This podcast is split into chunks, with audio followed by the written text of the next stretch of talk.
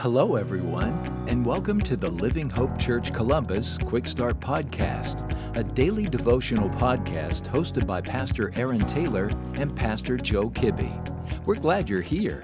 Well, hey, everybody. Hope you're having a great start to your week. I'm glad you're turn- tuning into the podcast today. My name is Aaron Taylor. I have the honor of serving as the teaching pastor of Living Hope Church Columbus.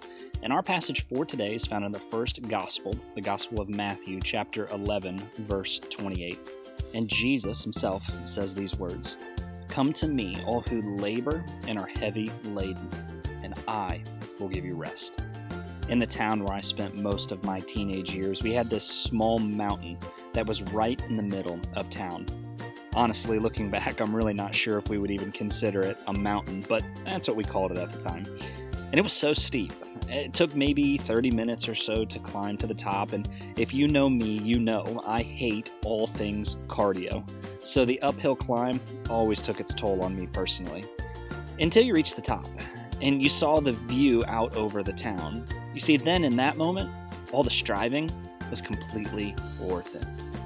You know, there's so many things, obviously, that I absolutely love about Jesus. Uh, but one thing in particular, and this is so important that we understand this today, is Jesus is the exact opposite of the story I just told you. You see, in Jesus, friends, please don't miss this today. In Jesus, there's no striving. Rather, there's rest.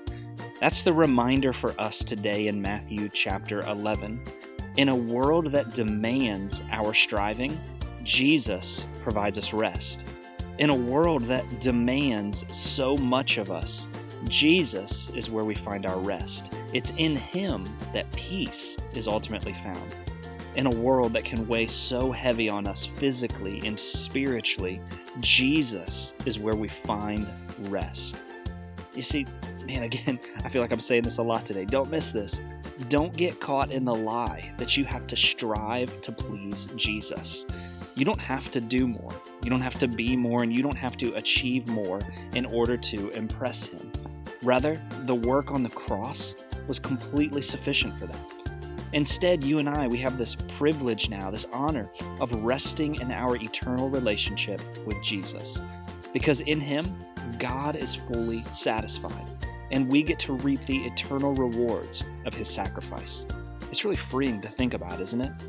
I hope that provides you a little joy today, and I hope that provides you a lot of peace. Rest in your relationship with Jesus.